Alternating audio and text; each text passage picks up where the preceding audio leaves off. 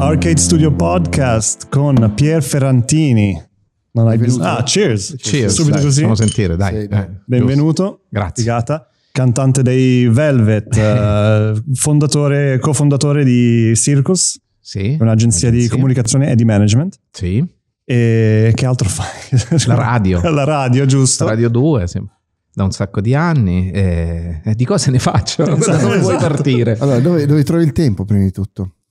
Eh, No, quello non, non mi sembra di non avere tempo. Sì, è tutto relativo. non son- da tanti anni diciamo che non mi pongo questo problema, però onestamente mi sembra di trovare il tempo di fare tutto. Cioè, comunque nel frattempo ho fatto anche una famiglia, due figli.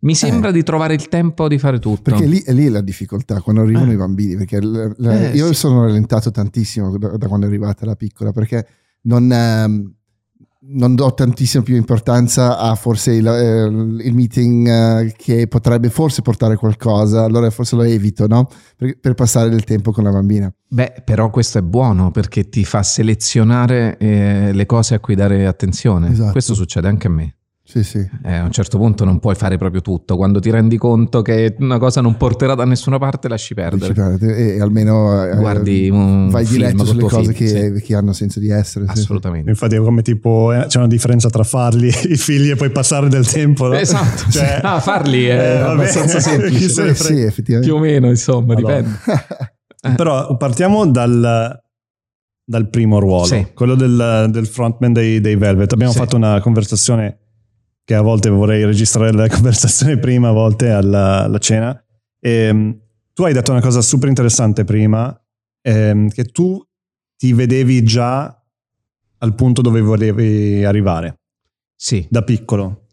Non da piccolissimo, ma ti dico anche le- il giorno esatto in cui è successo questo, perché adesso no, il giorno esatto non me lo ricordo, ma lo potrete trovare, perché era il giorno in cui si tenne il Live Aid, Mm. il primo, 1985, ero piccolo, bambino, avevo 10 anni, e mm, guardando, eh, veniva dato in diretta sulla Rai, no? Sì. Era estate, io ovviamente grazie ad un, ad un mio cugino che mh, purtroppo poi ci ha lasciato veramente troppo presto, ma in quegli anni lì, lui aveva qualche anno più di me, a viveva a Catania, noi andavamo tutte le estati a passare almeno un mese con, con lui, quindi mi ha cresciuto e lui era un grandissimo appassionato di musica, è stato, Mm. io a casa sua ho scoperto i Depeche Mode, gli Smiths, i Cure, che poi paradossalmente gli U2 sono diventati i, i gruppi poi cardine no, della Sì. mia vita.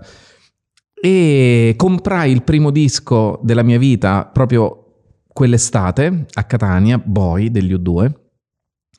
E poi quando ci fu il concerto, mi ricordo, eravamo a tavola insieme a tutta la mia famiglia e al- verso l'ora di pranzo, poco più suonavano gli U2, che io conoscevo in quanto mio cugino mi aveva riempito la testa di questa band di Dublino, no? Bono era all'epoca che aveva il mallet, insomma, dove diventarono grandi Sì, poi in è, è il realtà in quel momento che concerto. l'hanno consacrati.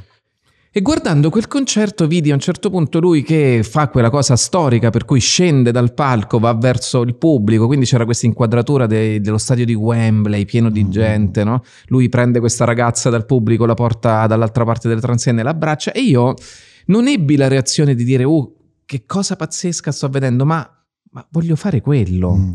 Ma questo pensiero, credetemi, sembra da pazzo. Poi negli anni successivi non, non iniziai subito a suonare, passarono altri anni, però quel momento lì me lo ricordo benissimo. Io comunque quello voglio fare, cioè voglio scendere e andare a- dal pubblico, come Che se fosse fatto. l'ho fatto sempre. Ogni volta in cui era possibile l'ho fatto. E anni dopo mi viene la voglia di, di suonare perché eh, a scuola, nel nostro liceo, c'era durante un'assemblea, venne a suonare il gruppo della scuola. E allora un altro flash nella mia mente eh, lo ebbi mentre vedevo questo gruppo, la palestra della scuola tutta piena, il cantante fighissimo, o comunque a me Mm. sembrava fighissimo, e lo era in ogni caso, tutte le ragazze che lo guardavano, cioè sentivo quel buzz, Sì, eh, sì, sì. anche se cioè, era un gruppo della scuola, no? Però mi sembravano incredibilmente sexy, belli. Ho detto, e quello è stato il momento che ho detto, vabbè, ferma tutto, lì avevo 16 anni, adesso lo faccio seriamente. Mm. Quindi formo una band con altri compagni a scuola e iniziamo a fare le prove, però mi rendevo conto che non suonare uno strumento m- limitava moltissimo la mia voglia di poter proporre. Non ero capace, cioè ovviamente Certo. eravamo tutti all'inizio, però dentro di me sentivo già di voler poter fare di più, no? E quindi inizio a, durante quell'estate imparo a suonare una chitarra e da lì no, le cose vengono. Ma ti giuro, da quando formata quella prima band, mh, era solo, nella mia testa era solo arrivare al momento in cui sarebbe successo, ma non c'era mai stato il dubbio che non sarebbe successo. E quando è stato il momento in cui l'hai fatto, dove sei scesa e hai preso qualcuno dal, dal pubblico? Ti ricordi? Sì, certo, certo, l'ho fatto tutte le volte. Ah, solo appena c'era un, un pubblico. Sempre. C'era una tipa Se- da sola. sempre. Sì, sì, no, ma poi c'è quell'imprinting del Live Aid, di quelli con mega concerti. In realtà, anche con i Velvet, noi eravamo un gruppo che, eh, messo davanti a situazioni oceaniche, abbiamo fatto i nostri migliori concerti, cioè l'MTV Day, che era Mm. una foto che ho postato un po' di giorno fa su una storia dove sto in mezzo al pubblico, tenuto così, eh, a Bologna. E nelle situazioni con tantissima gente noi davamo il massimo, cioè sembrava fatto per noi, capito? Quelle situazioni enormi, ma era un po', quella una piccola deviazione, però sì, l'ho fatto tutte le volte in cui era possibile. Io provo sempre un'invidia pazzesca perché io non... ehm, L'idea di prendere un strumento e in un'estate impararlo per me sembra una roba aliena. Cioè, tu l'hai fatto, tu l'hai fatto ai massimi livelli. E più estati. Cioè, ci Sì, ho no, più estate, però- però, comunque Beh, cioè, sì, ti metti però lì diciamo in quella prima estate mi ha dato la possibilità almeno di... girarlo? Esatto, sì, sì. Cioè, per me è una roba totalmente fuori dal mondo. Cioè, non, non riesco a capire cos'è il meccanismo che scatta nella testa che ti permette di imparare un strumento. Ma perché per me anche solo poter mettere in fila quattro accordi basilari e poterci scrivere una canzone per me era, era il set, era l'unica cosa che volevo fare. Cioè, Sì, sì. ho ritrovato, sto facendo un, un pulizia nella casa nella quale sono cresciuto. Ho ritrovato un'agenda in cui eh, ci sono quasi tutte le mie canzoni scritte a mano da quegli anni lì, con dei Ah, testi che che, bomba. mi sono vergognato a da rileggere. scansionare subito. È tutta così piena di roba fino ai Velvet, cioè ci sono testi di canzoni che poi sono diventate famosissime e scritti Eh, lì e mi ricordo un'agenda, tutto là sti- sta, come- e si vede proprio nelle prime pagine ci sono le canzoni di quando avevo 18 anni e nelle ultime quelle quando ero già grande, no? l'ho sempre voluta tenere e la tengo lì e non so se farla sparire. Cioè No, mi no, no, no, no. vergognerei Ma hai tantissimo. visto il eh, montage of Hack? Sì.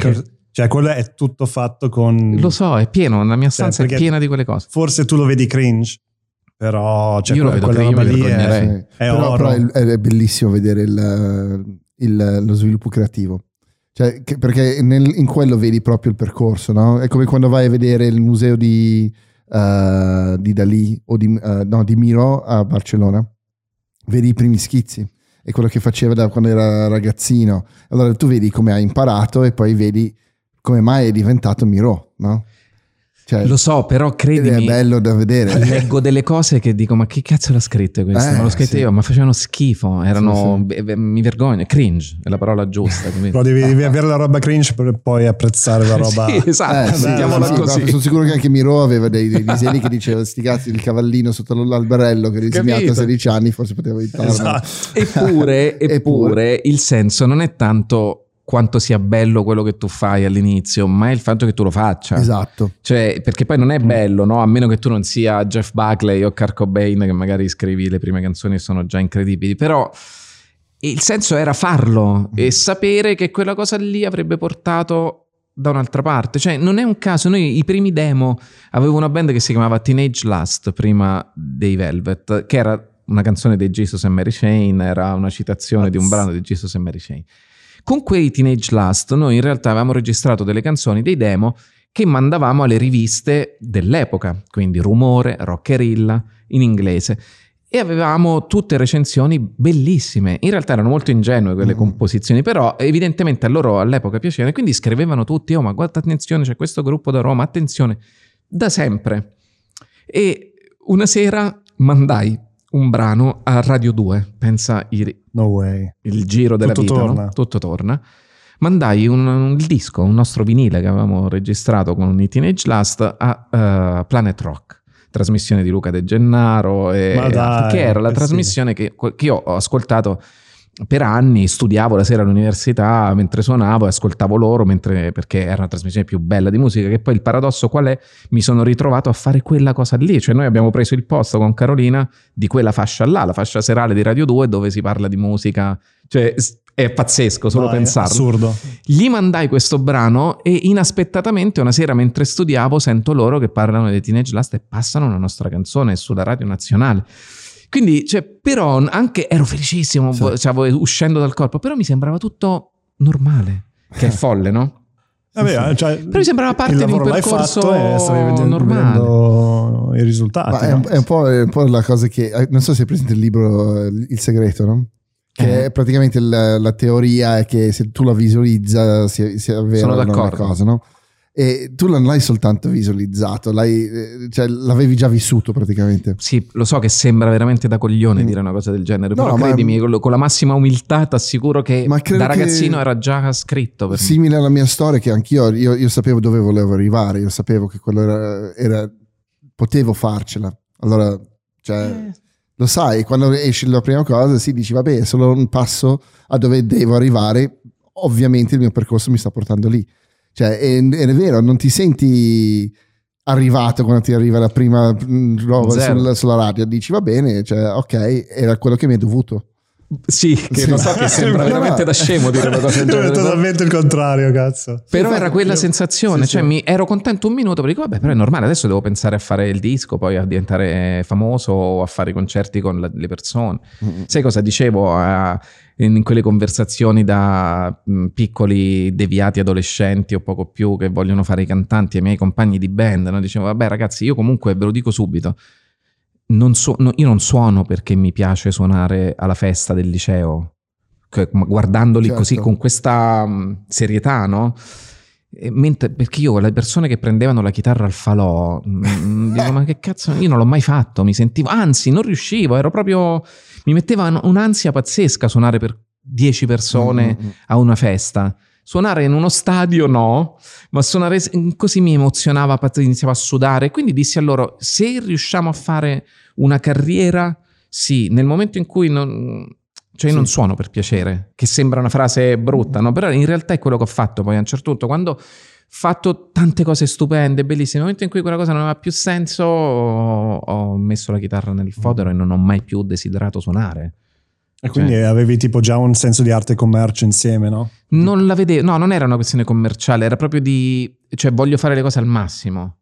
Non, non lo faccio perché voglio dimostrare a 10 persone quanto canto bene. Mm, mm, mm. Cioè, o quanto scrivo bene, ammesso che poi io non è che sia, fossi un cantante incredibile o un musicista incredibile, però eh, lo facevo perché volevo portare avanti un progetto con la massima voglia di fare il massimo. Capito? etica lavorativa. Sì, anche, no? totale. Non- no, commercio, mh, soldi, non era quello l'obiettivo. Cioè, non, Cioè, anche se non anzi, c'erano soldi, volevi fare comunque al massimo quello che. Sì, cioè non- non- io non vivevo bene la fase in cui eravamo famosissimi e non potevamo, Mm. noi non potevamo girare per strada, lo sembra assurdo, no?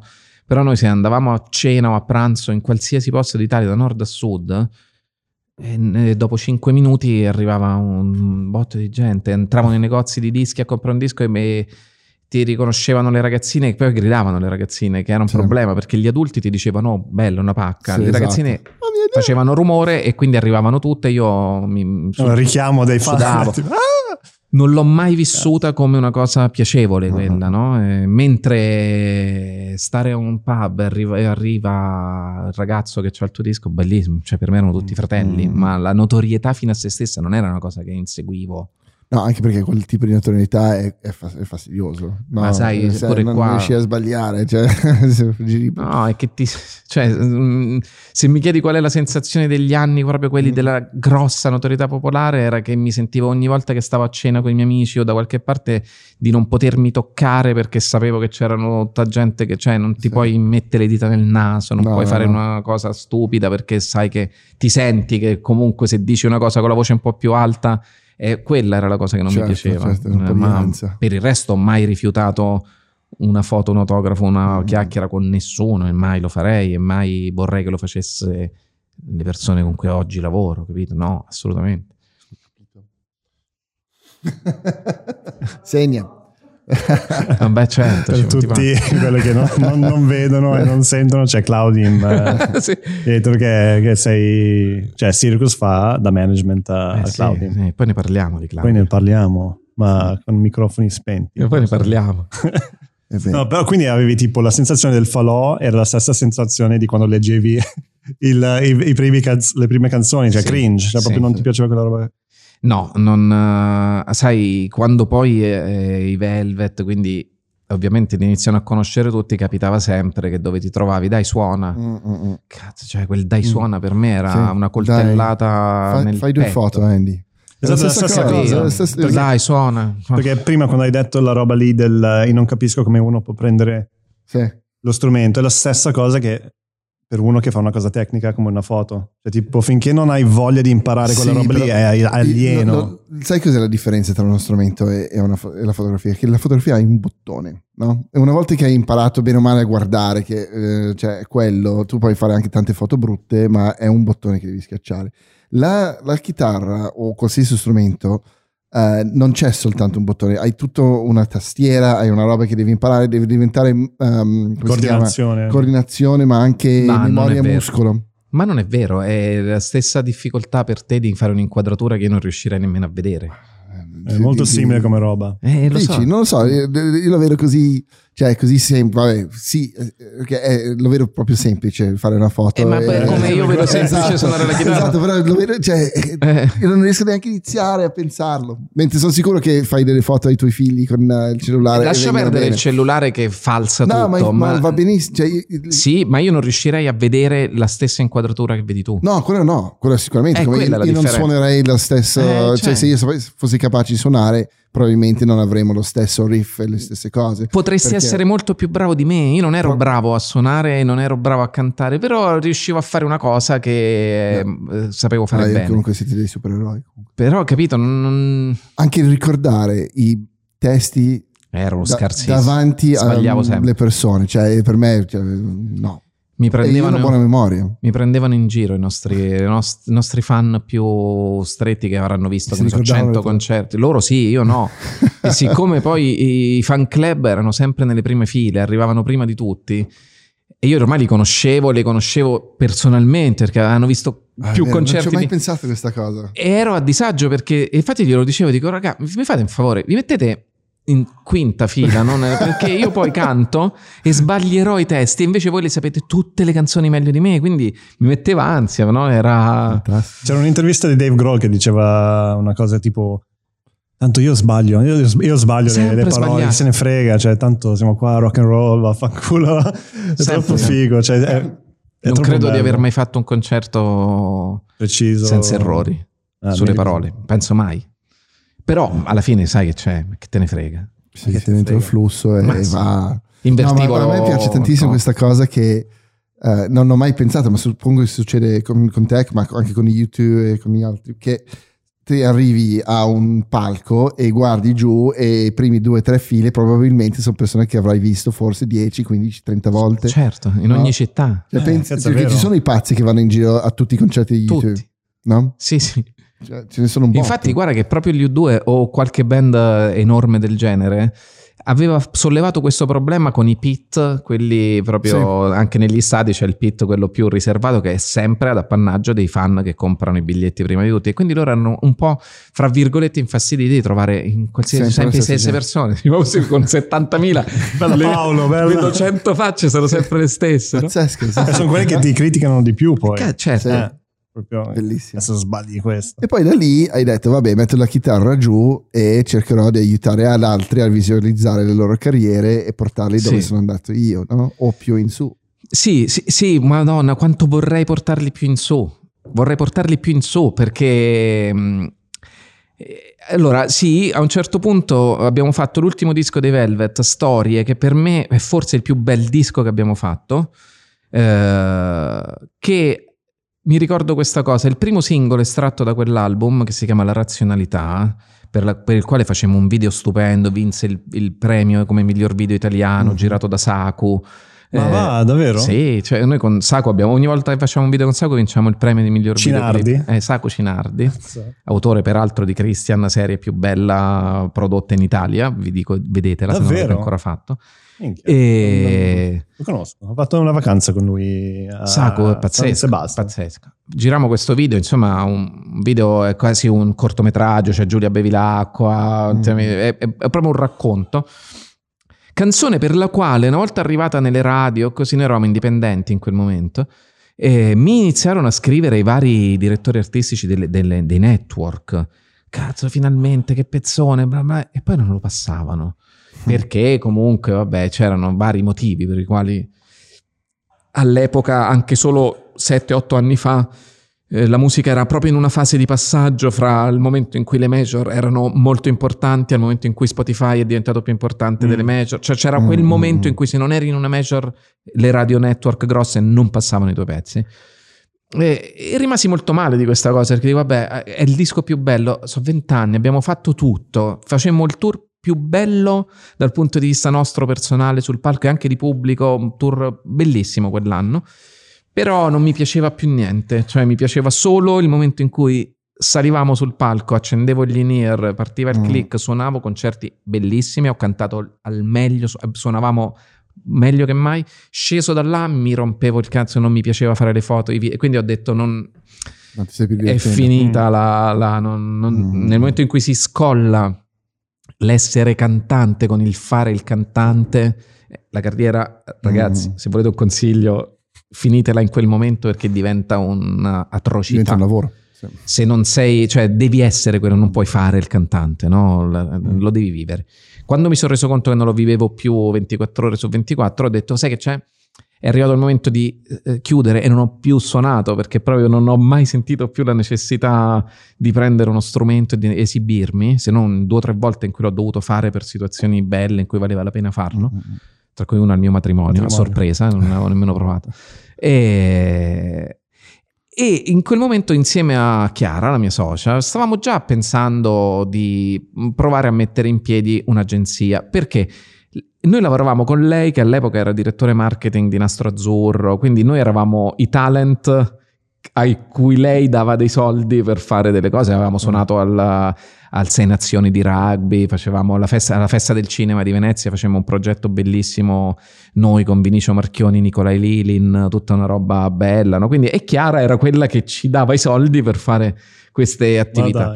Però lei era insoddisfatta di lavorare in una situazione così grande. Io Mm. stavo arrivando e avevo detto: Senti, uniamo le forze. No? Io ho tutta la parte del, del business, diciamo quello musicale, e, e lo conosco benissimo.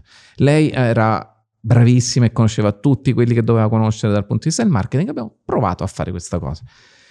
Che volevo fare perché ero sicuro di poter mettere a servizio di- di- di nuovi talenti quello che avevo imparato. Il primo che incontrammo, e la società nacque velocemente perché un giorno un amico comune ci disse: Oh, c'è sto ragazzo a Roma che è bravissimo, ha firmato un contratto di merda, eh, c'ha bisogno di qualcuno che lo aiuti. Si chiama Chef Rubio, c'ha questa trasmissione. così. Ok. Noi guardammo la prima puntata, era, era appena uscita la prima puntata di Un Tie Bisunti, lo incontrammo. L'incontro con Rubio andò così: io, Chiara, Rubio, lui mi guarda. "Ah, ma tu sei eh, il cantante dei Velvet? Sì, e che- che- no, ho fatto, ho fatto Senza peli sulla lingua poi. eh, no, certo, ovviamente non davo, io eh, davo sempre per scontato che le persone non sapessero. Cioè, perché io dicevo, ma, ma tu fai il cantante? No, no, no, No. guarda, socia- ma state insieme? Non so perché lui ci chiese questa cosa, ma state insieme, la pischella tua? No, no, siamo- abbiamo fatto una società, ci ci hanno detto che cerchi... Professionale. Sì, mi piace, vi va di lavorare con me? Ma sì, ma spiegaci. Sì, fatto. Quello è stato il nostro incontro con Rubio, ho mai parlato di altro. E sono successe cose incredibili, cioè con Gabriele fino a quando poi lui un giorno ha detto ragazzi scusatemi per me è finita qua, anche lui corsi e ricorsi, Eh, ha deciso a un certo punto, però abbiamo fatto cose meravigliose, cioè siamo No, proprio cresciuti velocemente, aveva la possibilità di fare tutto quello che voleva Mm. e ha deciso di sacrificare tutto per degli ideali in cui crede. Quindi Gabriele sarà sempre proprio fermo nel mio cuore. E da lì le cose sono capitate, no? E la musica è stata l'ultima, l'ultima area eh, alla quale è arrivata Circus, perché io avevo chiesto a Chiara dammi qualche anno, non, ci voglio, cioè non voglio rientrare domani Sì. nelle case discografiche, nelle radio, è troppo fresco per me, cioè non Sì. riuscirei nemmeno a presentare, cioè mi conoscono, fino a ieri andavo come cantante, cioè Eh, non sì, è no, giusto. eh, ci vuole uno spazio tra te e il... Quindi mi sono preso tre o quattro anni proprio in cui abbiamo fatto altro, abbiamo lavorato campagne, marketing, creatività, Rubio, i fighter, eh, cioè mille aree diverse tranne la musica. Mm, mm, mm. Infatti avete un roster bello, bello Vario. largo e Vario. vario anche, sì. E, e poi però a un certo punto ho sentito che era arrivato il momento di rimetterci invece i piedi nella musica perché penso di poter dare molto e anche perché abbiamo incrociato persone per cui valeva la pena farlo. Quindi Claudia che è qua, sembra che lo dica apposta, ma lei sa che non lo dico apposta, però insomma Enzi, abbiamo, insomma Mm. Enzi l'ho incontrato, è stato il primo Iari che viveva un momento di difficoltà no? con eh, poca organizzazione, ci chiese di rimettergli in sesto le cose, pure con lui siamo riusciti a fare un bel lavoro. E lì ho capito che per quanto il rap alla fine non sia casa mia, Mm, mm, mm. Però è casa di, Cla- eh, di Claudia, ciao, di, Di Chiara. di Chiara, Sì, sì, sì, in fissa con il rap. Assolutamente, infatti in quel caso mi aiutava lei sulla parte... Però eh, devo pure confessare che non mi sentivo di dare il massimo, cioè davo il massimo per quanto riguarda la parte manageriale, sì, infatti abbiamo fatto tante cose bellissime, però sai, non riuscivo a entrare Sì. esattamente in quel genere musicale come invece riesco a fare con Claudia o con Kazze o con eh, adesso con loro, con chi verrà. Cioè la scelta di eventuali altri talent dentro Circus sulla musica sarà molto Mirata. attenta perché mh, per me lavorare sui brani delle ragazze mi per- cioè con loro parlo come se fossi della band, no? Sì, Poi sì, chiaramente sì, certo. con enorme rispetto perché la musica era loro, non è che io non, non- non- Mm. cioè dico quello che penso, ma non prendo decisioni io. Creativa. Mm. Anche perché E l'ho quanto è difficile questa questo? Cioè, ho sempre pensato, cioè uno che viene dalla musica, essere la musica, ad arrivare ad essere quello che deve un po' di- indirizzare, qu- quanto devi Fermarti. fermarti? Eh sì, ti devi fermare ogni tanto. Pe- Ti devi fermare ogni tanto, però è giusto fermarsi ogni tanto, ma a differenza, io questo è la prima cosa che dico, che ho detto a Claudim o a Kazze o a Enzi stesso. Ho detto, allora, io non farò il paragone, no? Non è che ogni volta me mh, non mi va di dire, ah, perché io ho fatto così, perché ah, erano altri tempi, era un'altra industria, era proprio un'altra cosa. Però e ho una dote sicuramente che è quella di riuscire a, a capire quello che avverrà. Cioè che poi è la dote che dovrebbe avere il tuo manager. Esatto. Non è che ti deve scrivere le canzoni, però io su quel palco ci sono stato, ci sono stato sia quando eri- ero in top 10 e quindi quello che, raccon- che dico a loro è ragazzi, cioè tutti siamo stati in top 10 e avevamo, noi avevamo, a noi prendevano le suite quando stavamo in top 10, andavamo al festival bar a Taormina e ci trovavamo al ristorante noi e Jerry Halliwell e basta prenotato perché eravamo, vendevamo 3000 dischi al giorno.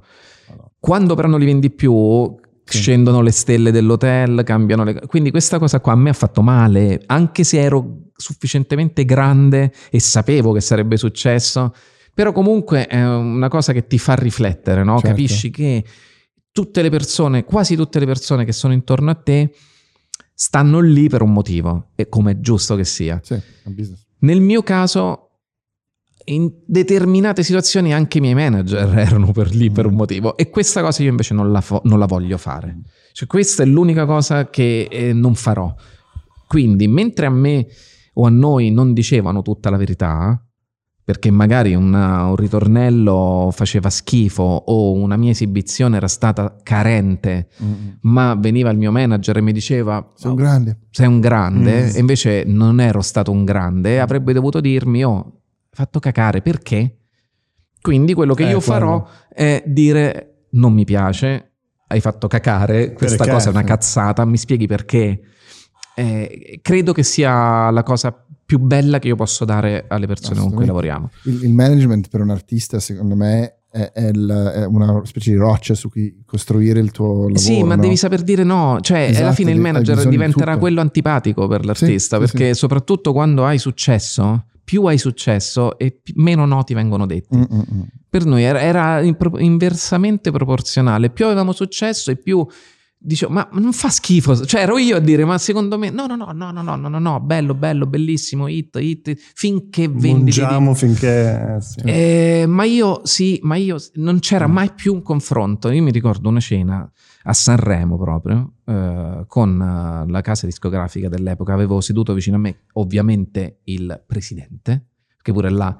Quando, no- cioè, quando arriva Sì. a un certo punto si siedono vicino quelli importanti. e poi piano piano vieni spostato e poi vieni spostato. Allora approfittai di quel momento di no, notorietà per chiedergli: scusate, io ve lo chiedo col cuore. Non buttiamo i soldi. Cioè, non li buttiamo per fare.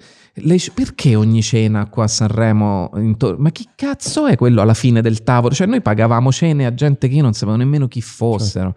E oh, a Sanremo costano un botto, costano tantissimo. Quindi, perché dobbiamo spendere, che ne so, 3.000 euro a sera no? che andranno via dal nostro budget, che magari possiamo usare per fare un'altra cosa. Eh, lo so, hai ragione, però sai, funziona così, bisogna anche far vedere determinate cose. Così, tutto giusto, però io non so il cantante che vuole andare nella suite. Risparmiamo dei soldi e usiamoli per fare una data in più o per fare una...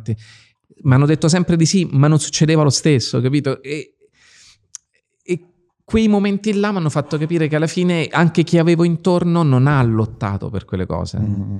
Cioè, una volta facemmo una riunione e il nostro manager dell'epoca stava prendendo il management di un altro artista, sempre di- della stessa etichetta, e notai come in quella riunione, quando c'era era un momento di no, spalleggiarci, lui fece un passo indietro. Allora ho detto, oh, fermo, capito? Cosa succede? Sì.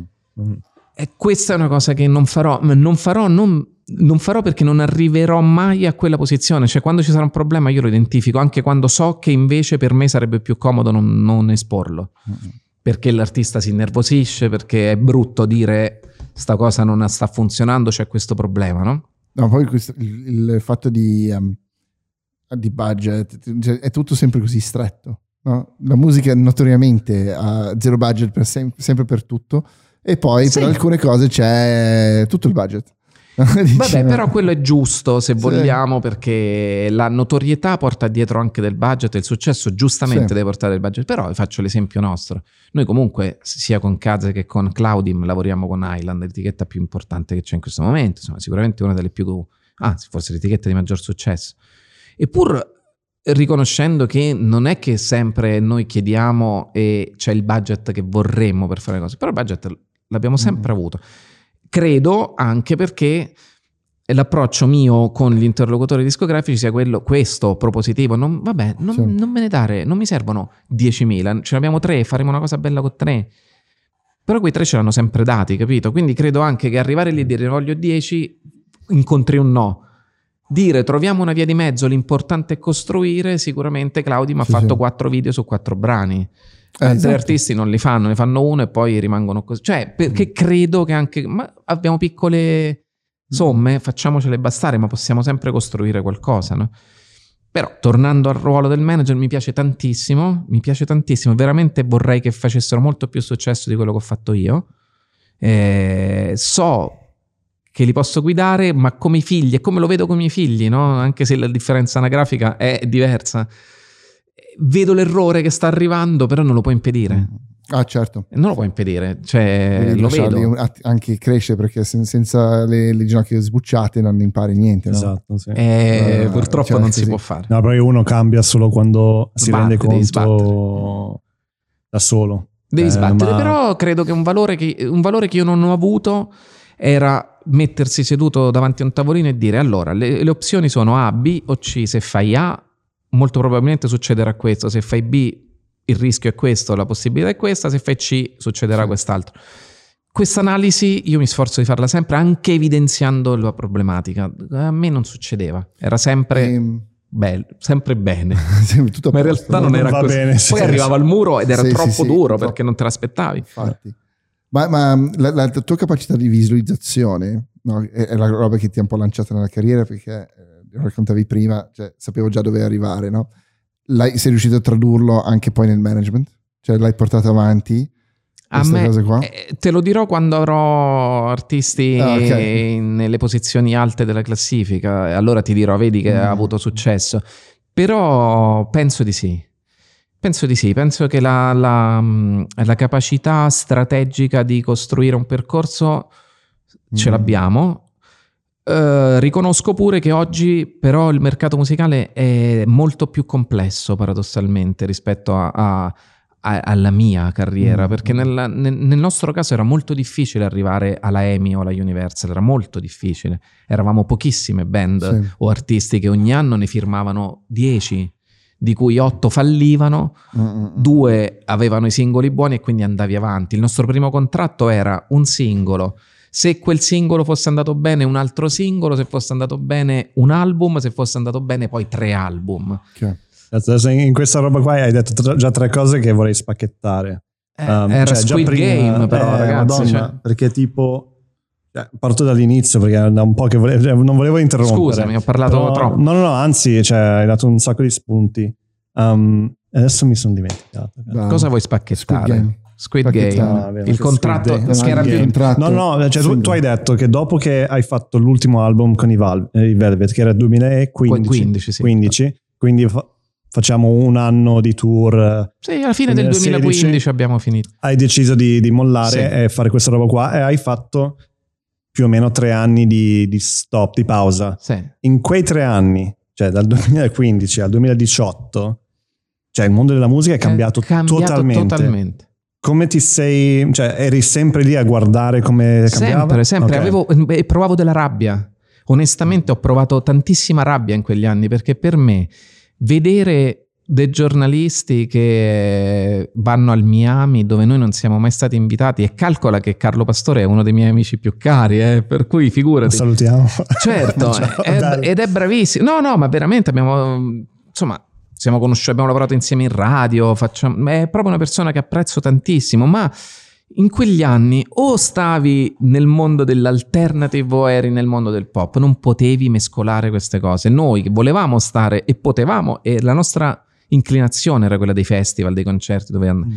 Però il grande successo iniziale di boy band, dei primi singoli, ci catalogò nelle band di eh, pop di successo e non c'era modo di sfondare quel muro. Quando poi ho visto che a un certo punto invece quel muro è crollato in un attimo Sì. e band che erano molto più pop Lo di quanto sociale. nostro massimo pop, che facevano cose molto meno ricercate di quelle che a noi venivano criticate, erano idoli del- dei cosiddetti Mm. fan dell'alternative, ho provato una rabbia enorme. Poi si è trasformata in, in, eh, soddisfazione e gioia perché è meglio che quei muri siano caduti, oggettivamente. Sì. Alcune di quelle canzoni fanno comunque cacare, cioè alcuni degli artisti che hanno avuto successo negli ultimi anni era un successo immeritato, un successo talmente vacuo che infatti poi è, è crollato, no, diciamo, nell'arco di, di pochissimo tempo. Quelli bravi, come al solito, Sì, rimarranno in piedi per, per lungo tempo.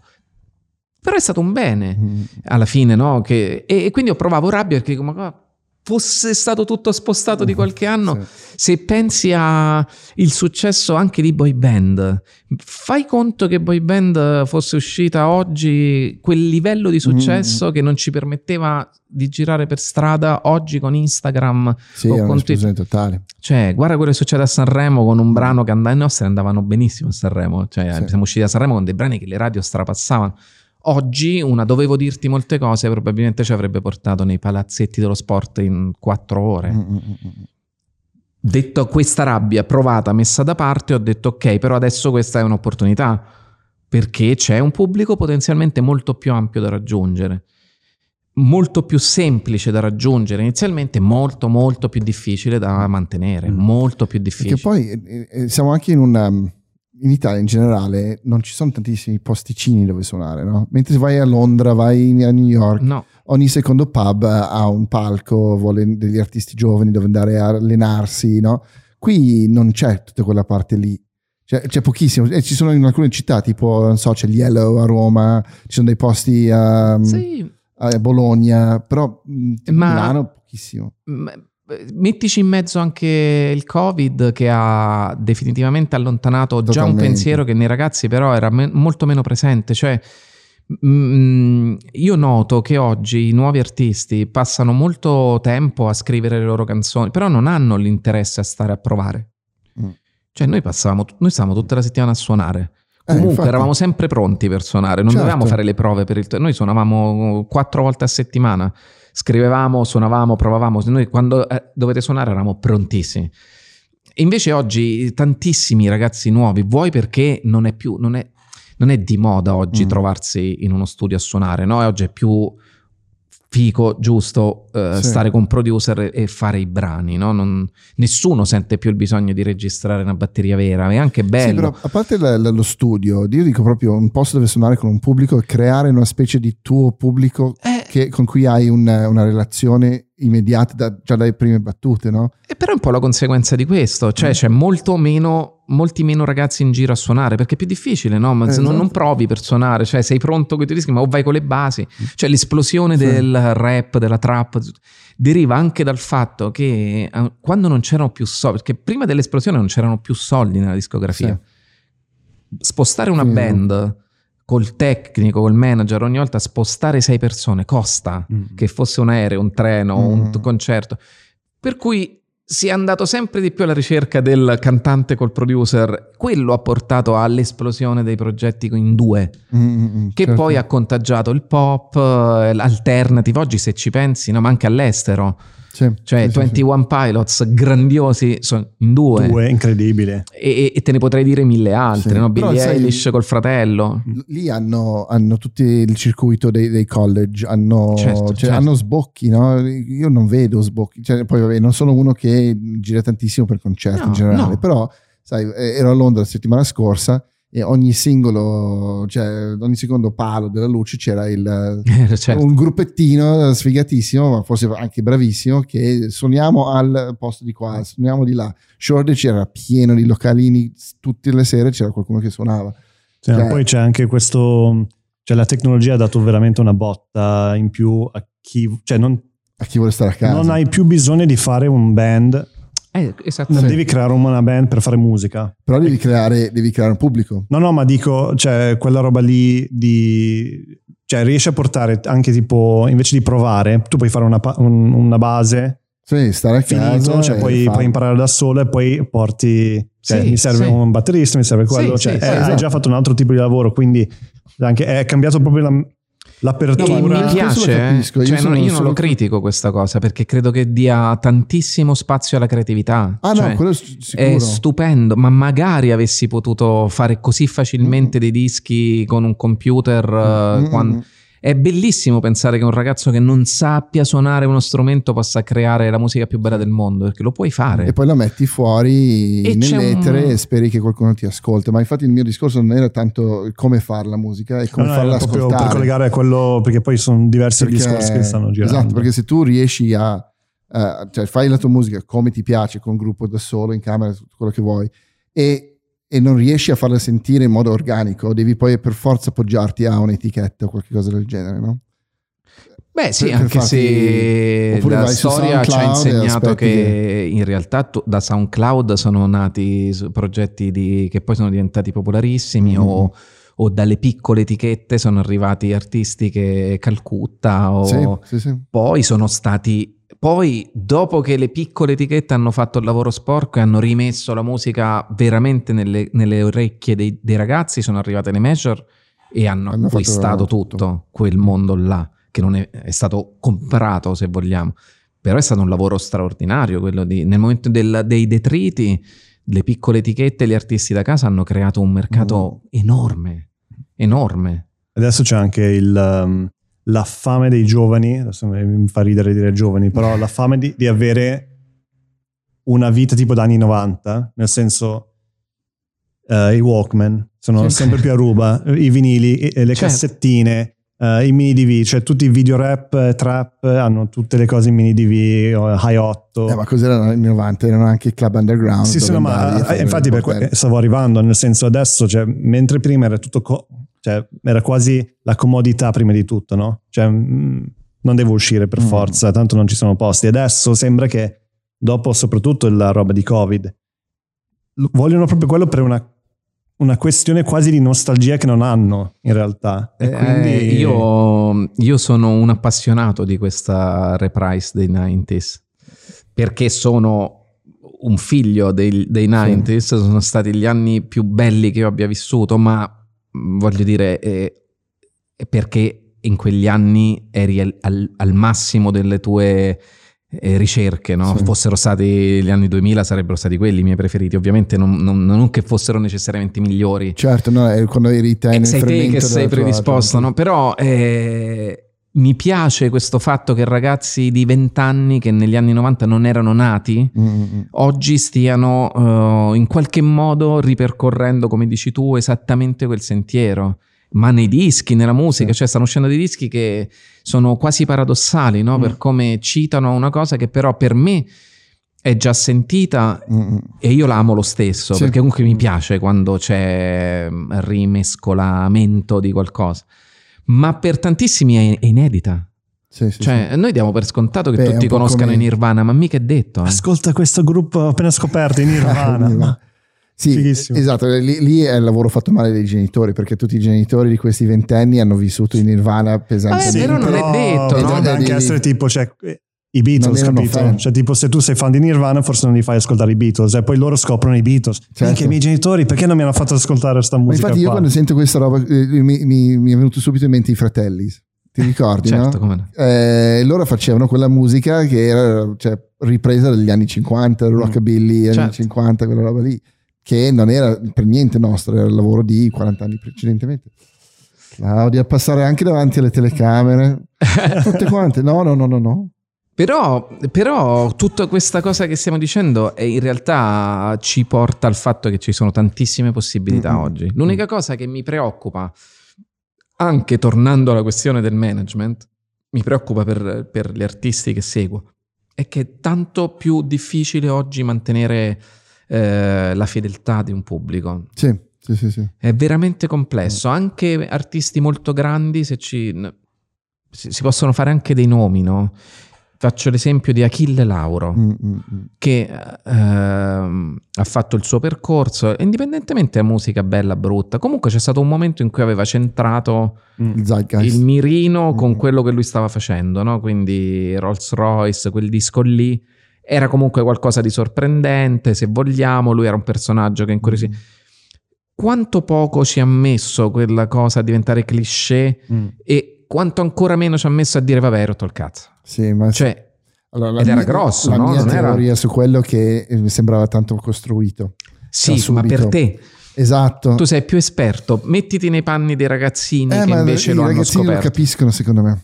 Eh, Perché i Nirvana hanno funzionato e il gruppo che li assomigliava subito dopo non hanno funzionato? Perché i Nirvana erano quelli. Ma ti faccio una domanda, Eh. secondo te quanto durerebbero i Nirvana oggi? Sei convinto che durerebbero Allora, vent'anni oppure no? No, no, sono d'accordo con te che probabilmente avrebbero uno shelf life più corto perché noi siamo esposti a talmente tanta musica Troppo. nuova che non hai tempo di appassionarti. Allora, probabilmente, ma anche cioè, succede con gruppi tipo i Foo Fighters che io ascolto assiduamente. Faccio fatica ad ascoltare i nuovi dischi perché c'è talmente tanta roba da ascoltare che, Che te li cioè, perdi. esce, ti, te li perdi. Sì, ti affezioni Sì. forse più adesso a, a- a pezzi genere. singoli. Sì.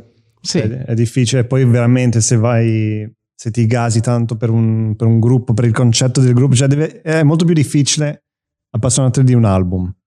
È molto più difficile, però eh, anche in questi tempi così complessi, quando arriva una Billie Eilish, è come, cioè per me, credo di non dire una stupidaggine se lei artisticamente per me è a livello dei Prince, dei Michael Jackson di questa generazione. Quindi quando arriva quel talento così tanto più Prende grande degli altri, ovviamente prende su tutto. Eh, Le band, sì, cioè, per esempio, adesso ci sono. Io, se, se avessi 20 anni, impazzirei per i Fontaines DC, un gruppo di eh, Dublino che, se non conoscete, andate a scoprire. Stanno velocemente scalando le classifiche. Succede ancora anche Mm. quello, però è, è come se mh, ci fosse tanta, tanta più facilità nello scoprire un artista. Cioè, Mm. è facile. Sembra una cazzata, però è, facile, è più facile fare una hit oggi. Sì.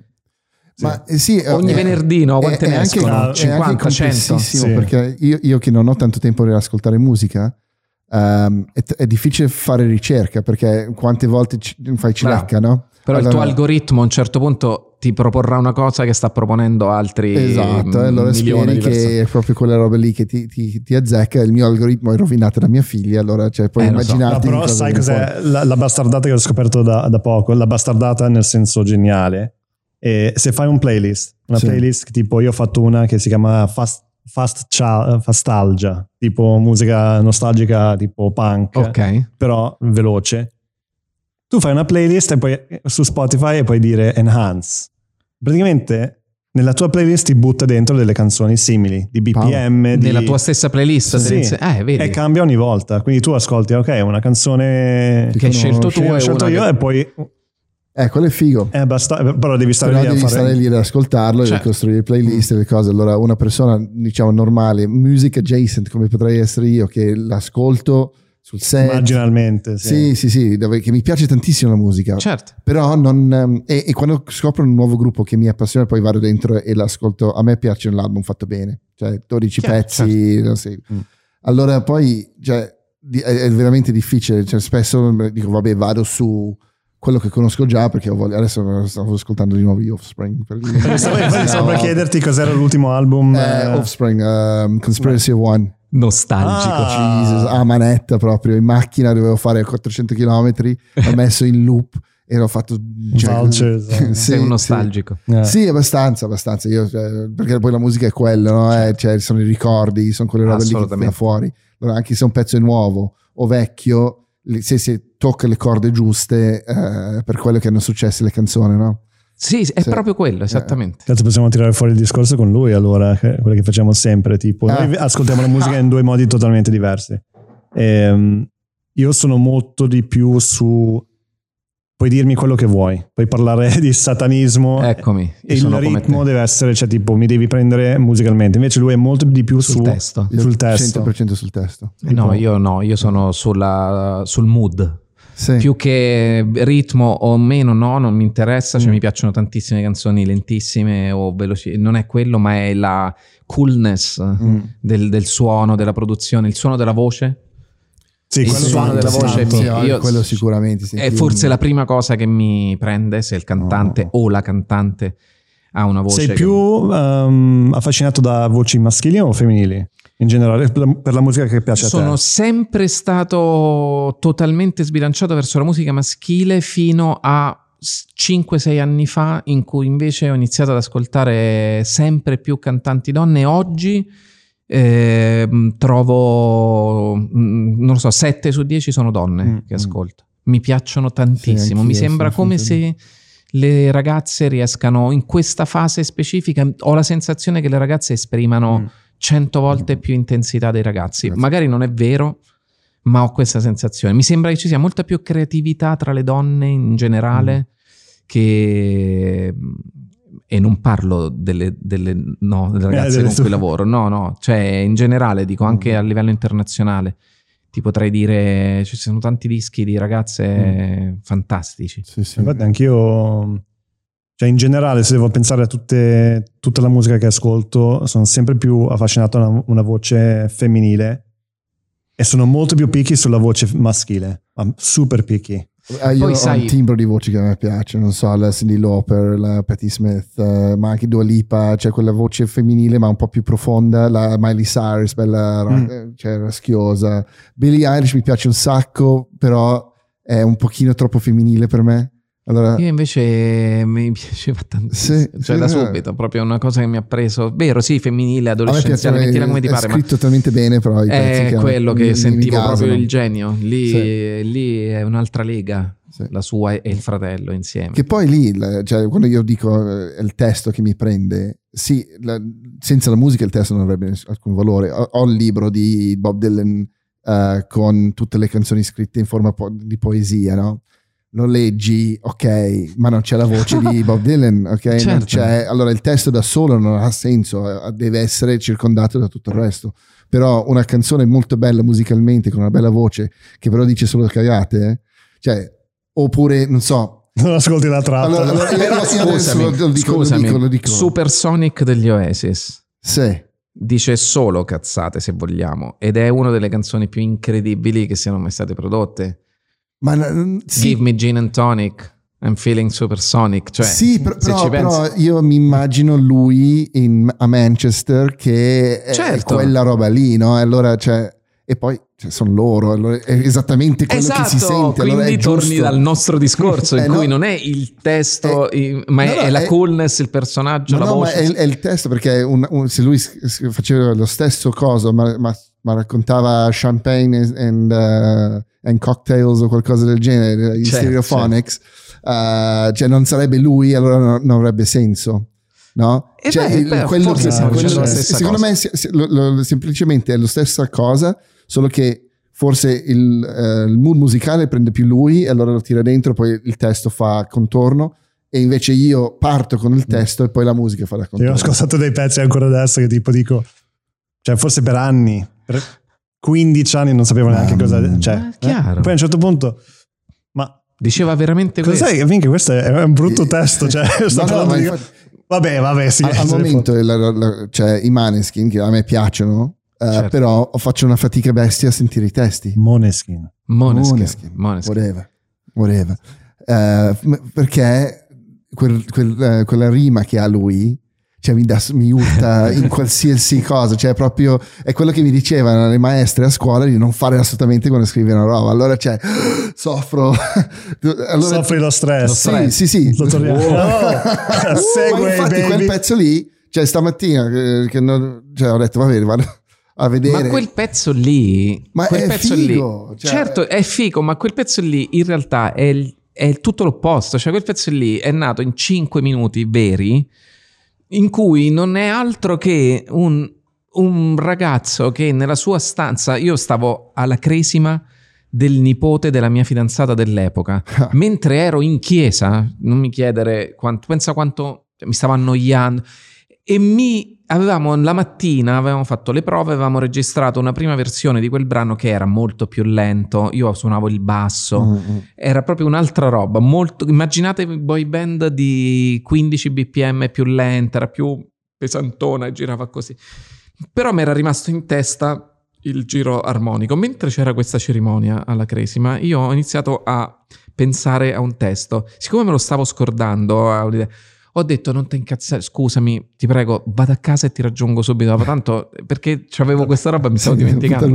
Ovviamente ci ho litigato E non c'era l'iPhone che potevi registrare No, no. Ho mollato lì in chiesa e sono tornato a casa, sono andato in camera, ho preso la chitarra, ho fatto così, ho scritto quella roba in dieci minuti, ma aveva un senso perché erano, eravamo usciti con due singoli noi già. Mm, mm. Avevamo fatto il primo, no, eh, sì, primo Sanremo, l'avevo già scritta, avevamo fatto un singolo che era andato benissimo e noi improvvisamente ci siamo trovati su tutte le riviste delle ragazzine. Credimi, era l'ultima cosa che, che pensavo potesse succedere. L'adesivo di Cioè, il poster di Top Girl. Figata, I belli su dell'estate. Cioè, dai, cazzo. Tutte Però- le settimane eravamo su quelle riviste e tutti che scrivevano, vedevo la mia faccia fra Bobo Vieri e non lo so, mm, eh, Totti, Valentino oh. Rossi. Totti, Cattelan che aveva appena iniziato a lavorare, Madonna. I belli dell'estate e questa cosa dico ma che cazzo sta succedendo? La canzone diceva guardate che state facendo un errore, cioè non c'ho né... eh, c'ho- c'ho- ho un fisico migliore oggi di quando avevo scritto quella canzone.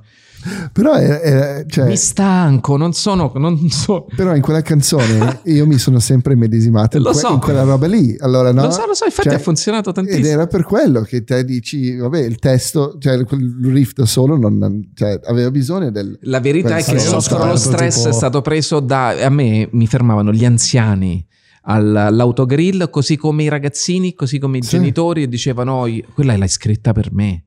Eh, Madonna se soffro lo stress. E che io non ho mai pensato che quella frase potesse essere così forte. Per me quella canzone non, non- Tre parole. ma poi... l'ho raccontato mille volte, ma non, non doveva neanche andare sul disco. Quella canzone noi non l'avevamo inserita nella tracklist del disco, era Ma- un lato B di un singolo. Mhm. Ma poi insieme a quel ritmo che era super chill, eh, felice anche direi, perché era così, cioè era proprio uno che diceva va bene, io sto cercando il mio posto felice e l'ho trovato qua. Eh, Cioè lasciatemi in pace, sto qui, e quando esco esco e poi possiamo ricominciare da capo. Non no? lo so, non lo so. Noi Eh, volevamo ma- solo copiare Girls and Boys dei Blair, Eh. detto fra noi. Cioè, che Eh, stile. va bene, volevamo solo sta. fare Girls and Boys e... Ma c'è qualche e riferimento alla, alla chiesa poi? Nella musica? No, c'è, no, zero. No, c'è il synth però. No, Non c'è vabbè. tipo una... Cosa c'è? Aspetta. C'è un inizio di, di, di fiapa. Pa, pa, pa, pa, pa, pa, Ah, ok, no, no, no, ma no, non.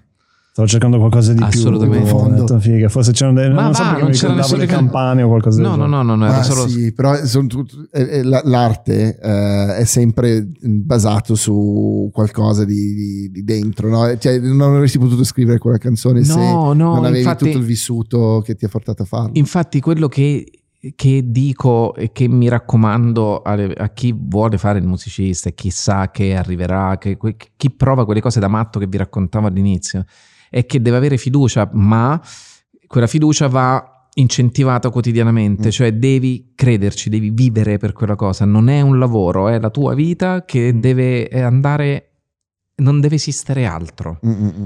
Io pensavo soltanto a scrivere, a so- e anzi mi mettevo nei guai o, o facevo deter- determinate scelte nella mia vita solo per avere la- delle cose da vivere per poterle poi riscrivere. Pensa che ti sto Sì, dicendo. Certo, certo, certo, capisco. E le canzoni di maggior successo, quelle che tuttora, se tu vai su YouTube e vedi e cerchi funzioni primarie dei Velvet, troverai gente che la commenta ancora oggi, costantemente, dicendo che l'ha incontrata magari dopo 15 anni dall'uscita e ci si ritrova dalla prima all'ultima parola. Quella canzone, la canzone è drammatica, era il momento peggiore, mi sentivo ma- male, sai, proprio una notte Mm. fonda in camera mia con tutte quelle, tutti, quei, tutti i malesseri che puoi avere perché eravamo famosi, stavamo scrivendo il secondo disco, non mi sentivo soddisfatto.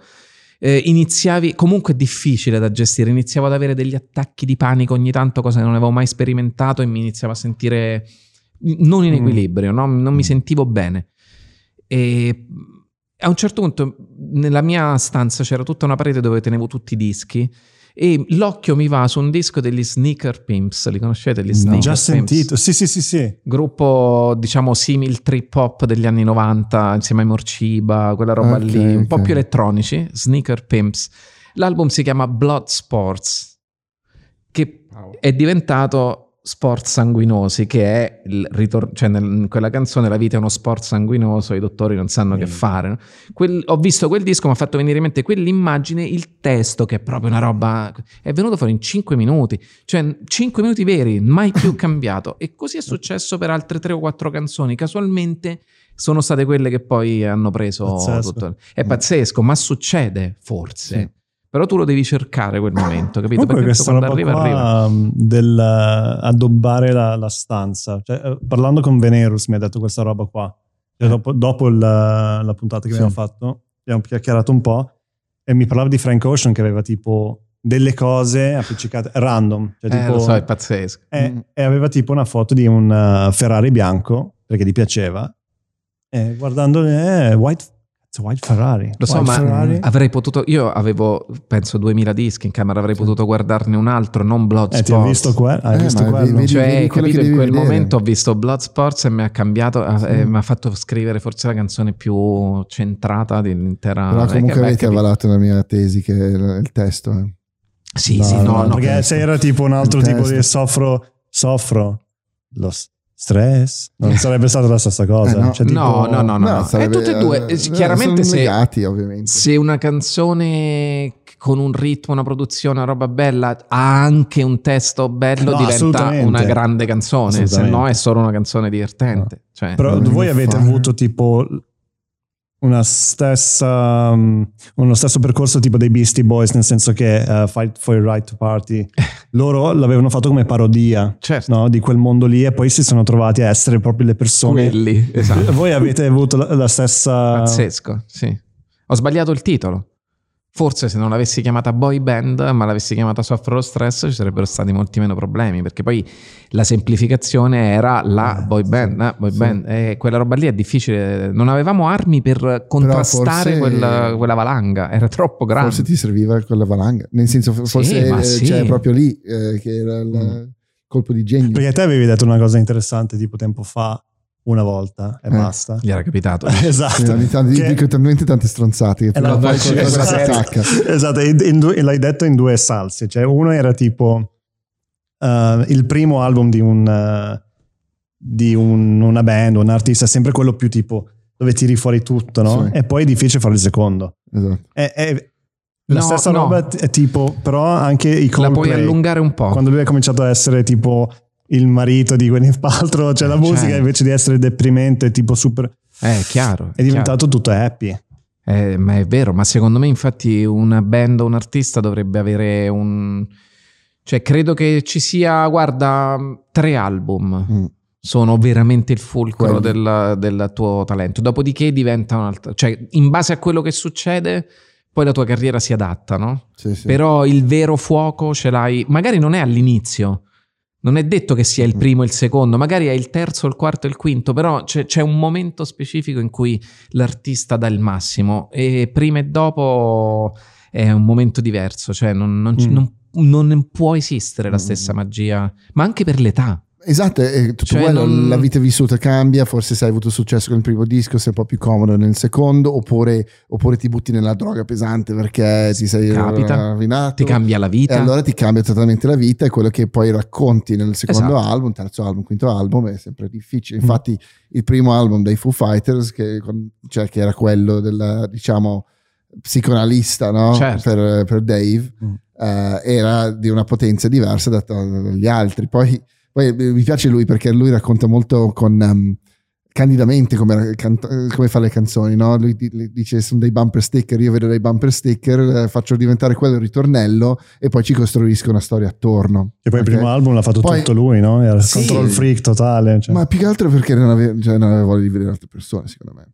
Più che. Però, ragazzi, si sente quella cosa nella Sì. musica dei Foo Fighters come di chiunque altro. Sì, cioè, sì, sì. non non è che i Coldplay non siano una grande band, ma è evidente che non hanno più Quella- cose da dire sì. rispetto Mm. a quel momento in cui invece stavano esplorando un, un genere. Sì. Cioè, abbiamo detto i Coldplay, ma potrebbe Ma valere sì, No, ma mi ha colpito te quando l'hai detto, mi quasi cercavo guai per avere cose da raccontare. Mm, mm. Assolutamente, Cioè, cercavo proprio- guai. Cioè ti apre Questo tutto il è, mondo. è- è un ritorno nella canzone comunque. Cerco guai. Eh, però per è così, è così, è così. Cioè, sei talmente ossessionato da quella cosa che io mi spaventavo di non avere cose da raccontare nel Mm. disco successivo.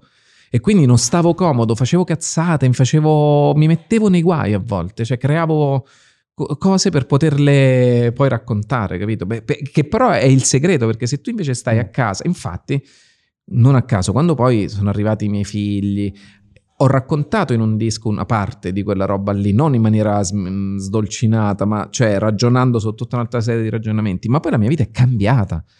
E non sapevo più cosa dire, cioè avevo finito l'esplorazione, come Mhm. dire, cioè il viaggio è finito, quello che volevo dire per crescere l'ho detto, oggi a voi, ma che ve frega della mia vita che è cambiata, finalmente sono più sereno, sto stabile, bene, cioè sì. ma che te lo racconto a fare? Dipende dal target, dai. No, vabbè, però a me non interessava di raccontare. rocker eh, over 40 con figli. Che forse. palle, è una Eh. roba noiosissima. Cioè, non, eh, io vedo anche dei miei colleghi, insomma, che capisco che continuano a suonare perché magari io, io ho avuto la voglia, la forza, le idee per fare altro ed essere serenissimo senza dover suonare, Mm. no? Eh, non- Anzi, se avessi continuato a suonare, probabilmente mi sarei trovato a dover fare delle scelte per poter pagare l'affitto, per, no? Certo. Sì, contro sì, sì. l'arte, cosa che non- ho avuto la fortuna di non dover mai fare.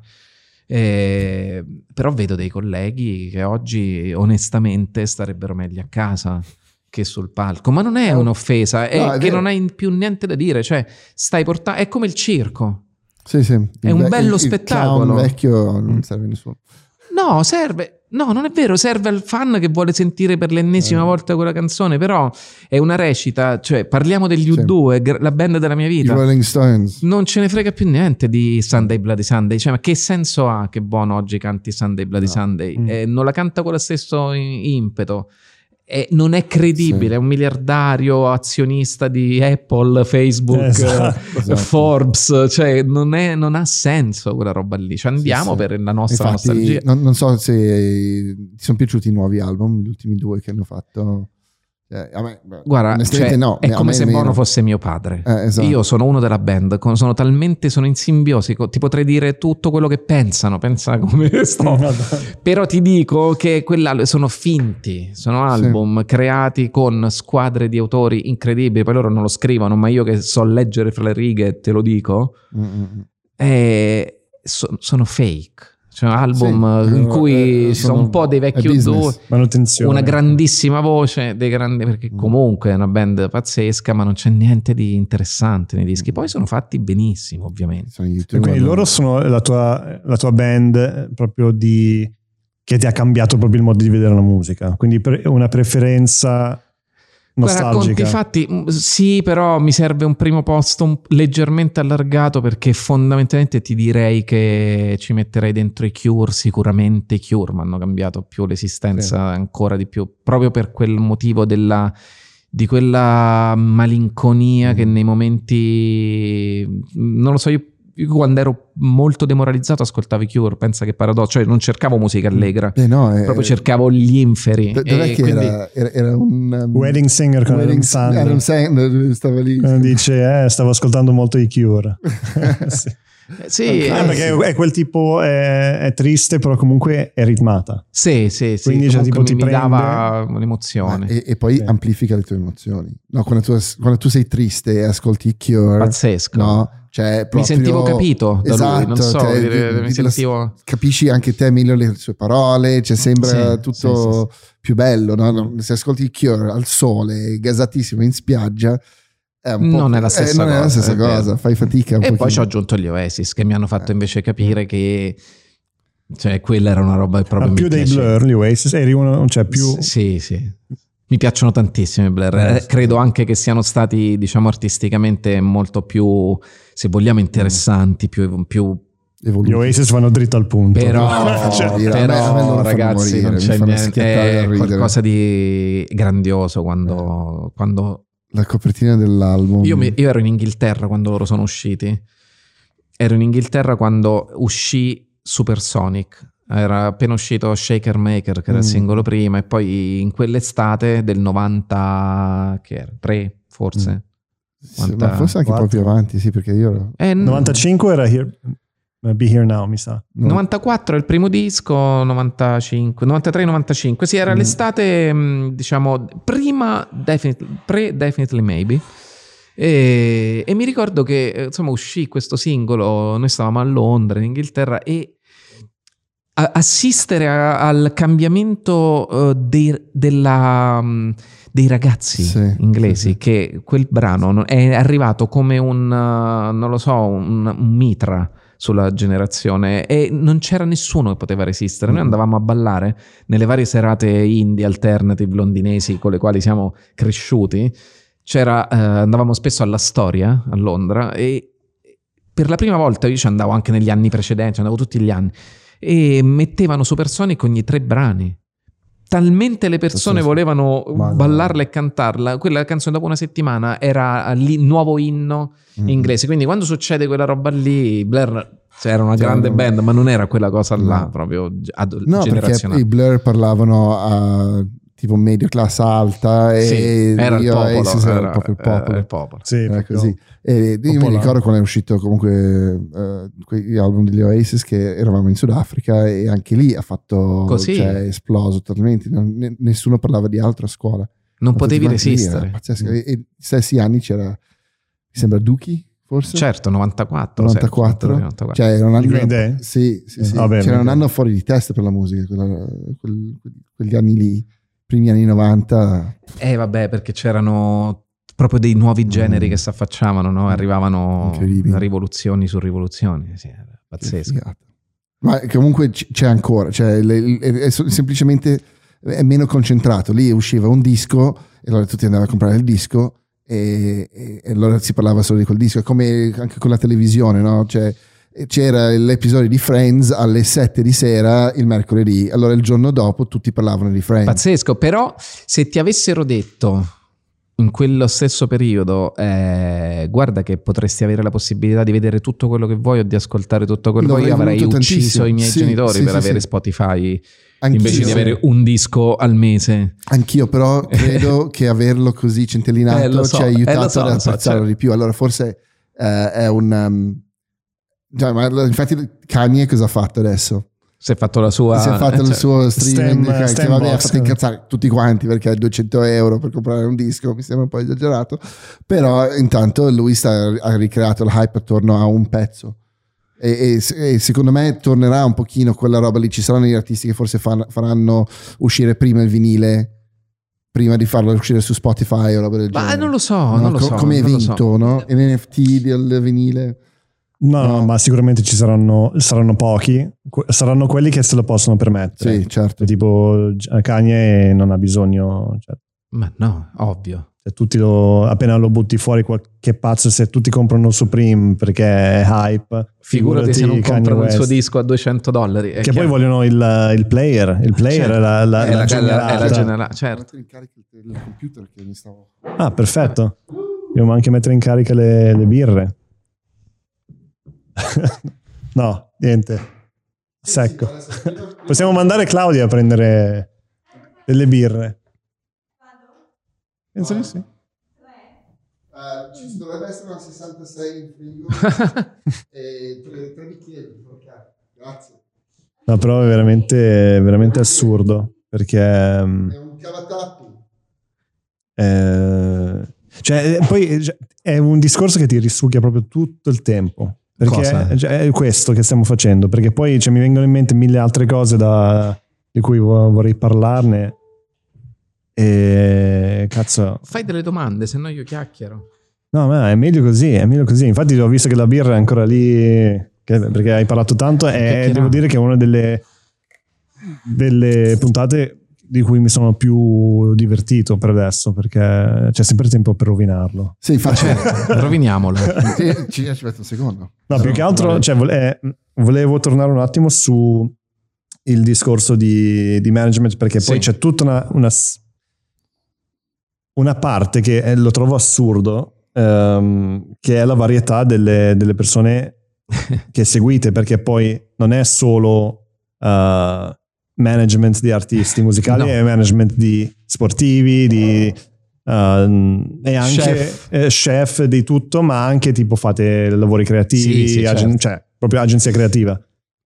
E, e prima a, a cena stavamo parlando proprio di la, la, mh, la varietà di personalità all'interno di ogni settore e come, come, manager, come manager devi capire ogni personaggio. Sì, Perché non è semplice. non è semplice. Noi- n- ma quando abbiamo deciso di fondare Circus avevamo due, mh, Grazie. due, diciamo, due linee guida fondamentali con Chiara, no? che erano, uno, non, non facciamo l'agenzia creativa classica, quella con eh, il grafico, il creativo, il direttore di...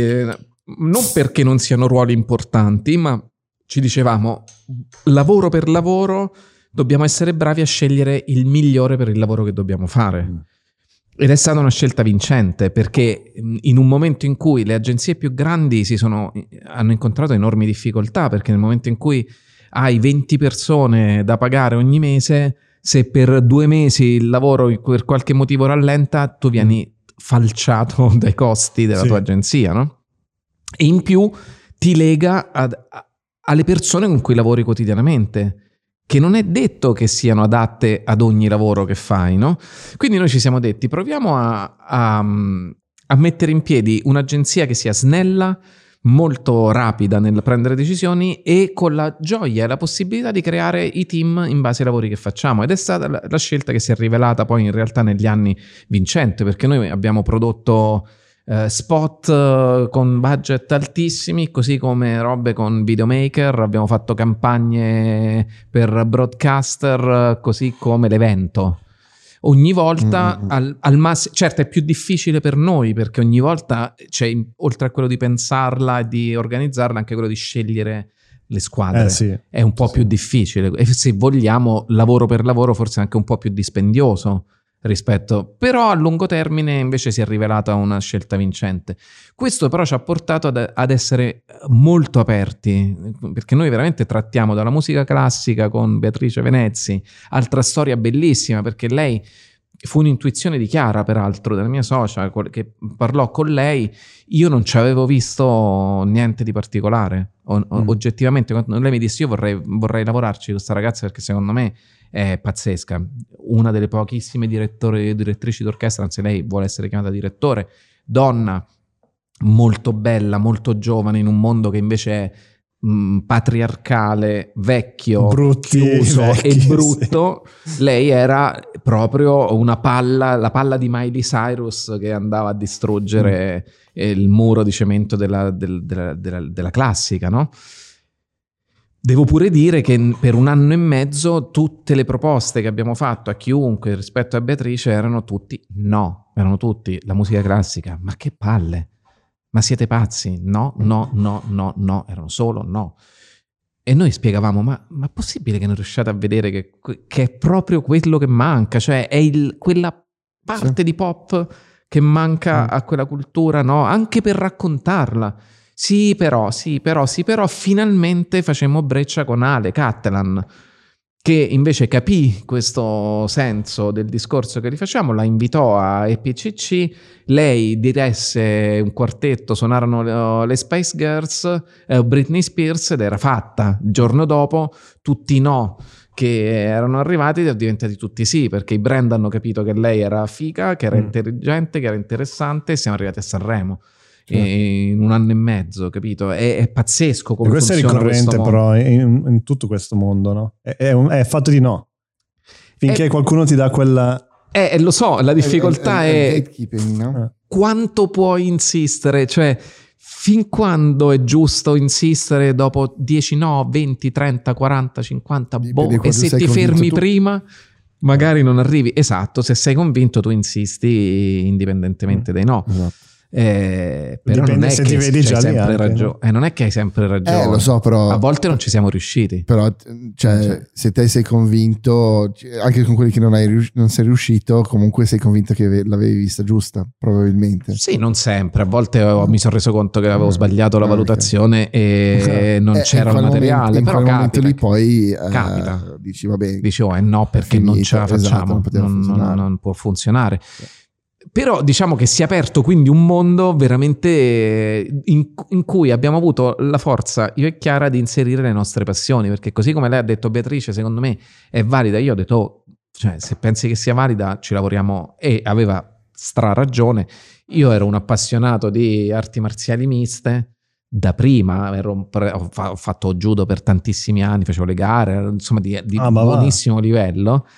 E, e, quindi ero un appassionato, io guardavo i match dell'UFC e vedevo questo, questo ragazzo italiano da Roma che si, si, da solo era arrivato a combattere a Las Vegas. Io poi quando vedo queste storie di... Sì, è fighissimo. E impazzi, cioè sì. mi parte la testa, darei tutto per... E quindi, quindi semplicemente il suo coach dell'epoca che io conoscevo per vari motivi un giorno mi chiama e mi dice: Senti, Pier, so che hai aperto l'agenzia. Dico, io, so, io sto allenando questi ragazzi che sono i più bravi che abbiamo qua. Uno è già arrivato in alto, però sono totalmente disorganizzati, cioè non sanno combattono, non sanno proprio gestire. Ti, ti va? Mi va.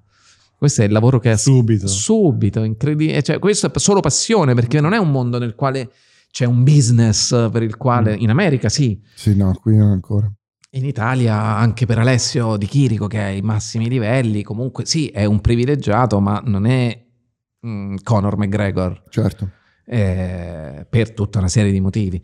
Però ecco, quello pure un mondo che oh, mi è piaciuto, mi piace, frequ- cioè io poi ho iniziato ad andare, conosci, ti muovi. Il paradosso qual è? Nessuno qui nell'MMA in Italia aveva intuito la potenzialità, no? Secondo me c'era, perché io guardando quello che facevano negli Stati Uniti, mm. dove c'è una narrazione dietro i fighter incredibile, alla fine il segreto del, della UFC e del grande successo è che ti fanno innamorare di quei ragazzi, no? li, li, mettono in ambiti diversi, li vestono bene e li mandano nelle scuole a parlare dell'antibullismo, cioè mm. fanno operazioni intelligenti e qua in Italia non, ne, non si pensava nemmeno.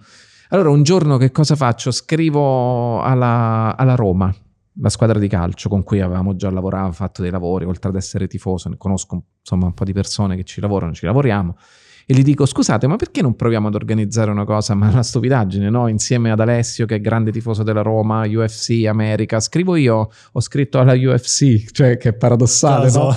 Pensi caso. ma perché Ah, no vabbè avevo un contatto attraverso Alessio Ah, così. ok, ok. E...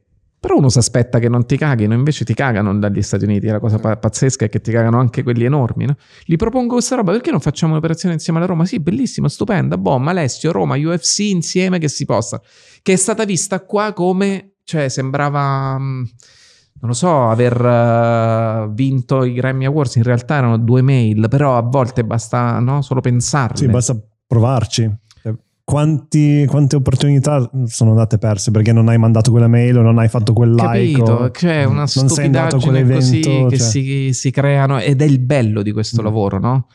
Anche la sua difficoltà, perché comunque appena ti siedi un attimo vedi che il mondo va velocissimo oltre Sì. te e tu devi correre appresso alle arti marziali, la musica, la, la- la- la musica classica, la- la- cioè a volte è difficile, no? Non puoi prendere una persona che fa tutto. No, eh, vabbè, vabbè, però è pure bello quello, no? Sì. Cioè, eh, Sì, un cantante che suona il classico e è anche un lottatore MMA. Fai Uf- UFC. Però ti tipo quelli che fanno dire... chess boxing. Esatto, esatto. Ma Minchia, fantastico. Vediamo uno che fa chess boxing, dai, tiro la Però Sono senti, tutti russi, però è un problema. È un problema, mi sa. In questo momento Adesso non problema. pensiamo. se dovessi fare un, uh, così, un, un bilancio, questa cosa mi ha veramente arricchito, però.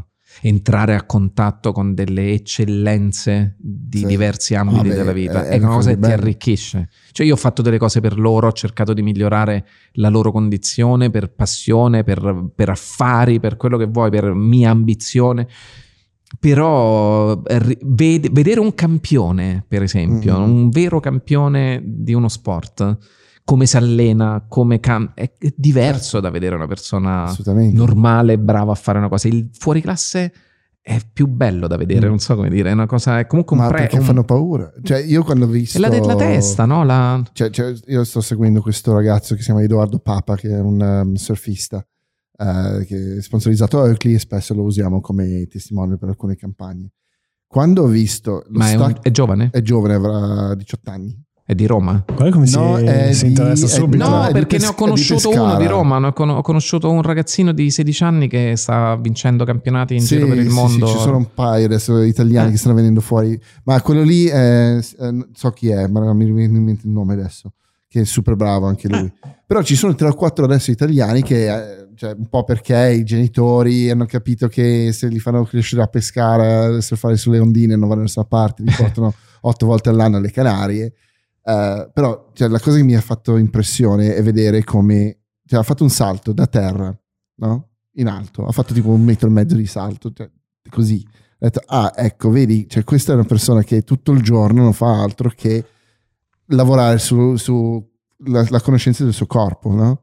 E a parte che mi ha, mi ha- mi ha- mi ha fatto venire voglia di rimettermi in me in forma, perché quando vedi l'eccellenza vuoi avvicinarti Certo. un po' di più a quello. E poi tante volte il metodo anche, no? Che Sì.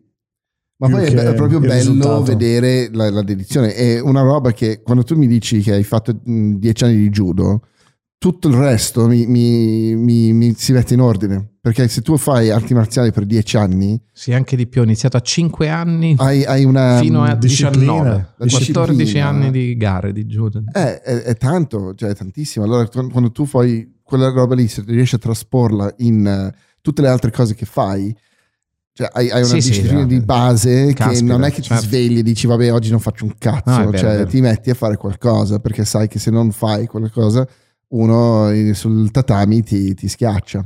Sì, no, ma anche banalmente il tuo maestro che credeva, crede molto in te, che veniva la domenica. Noi ci allenavamo anche la domenica, cioè eravamo.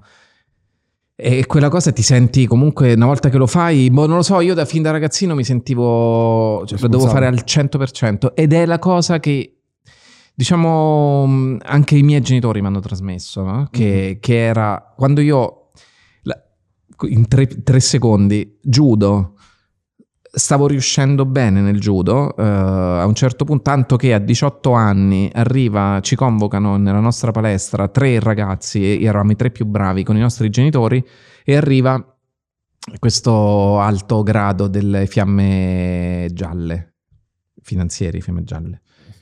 Gruppo sportivo che ci dice ragazzi eh, siete forti e noi se voi volete stavamo per compiere 18 anni quando potevamo div- entrare nel gruppo sportivo mm-hmm, no, certo. de, de.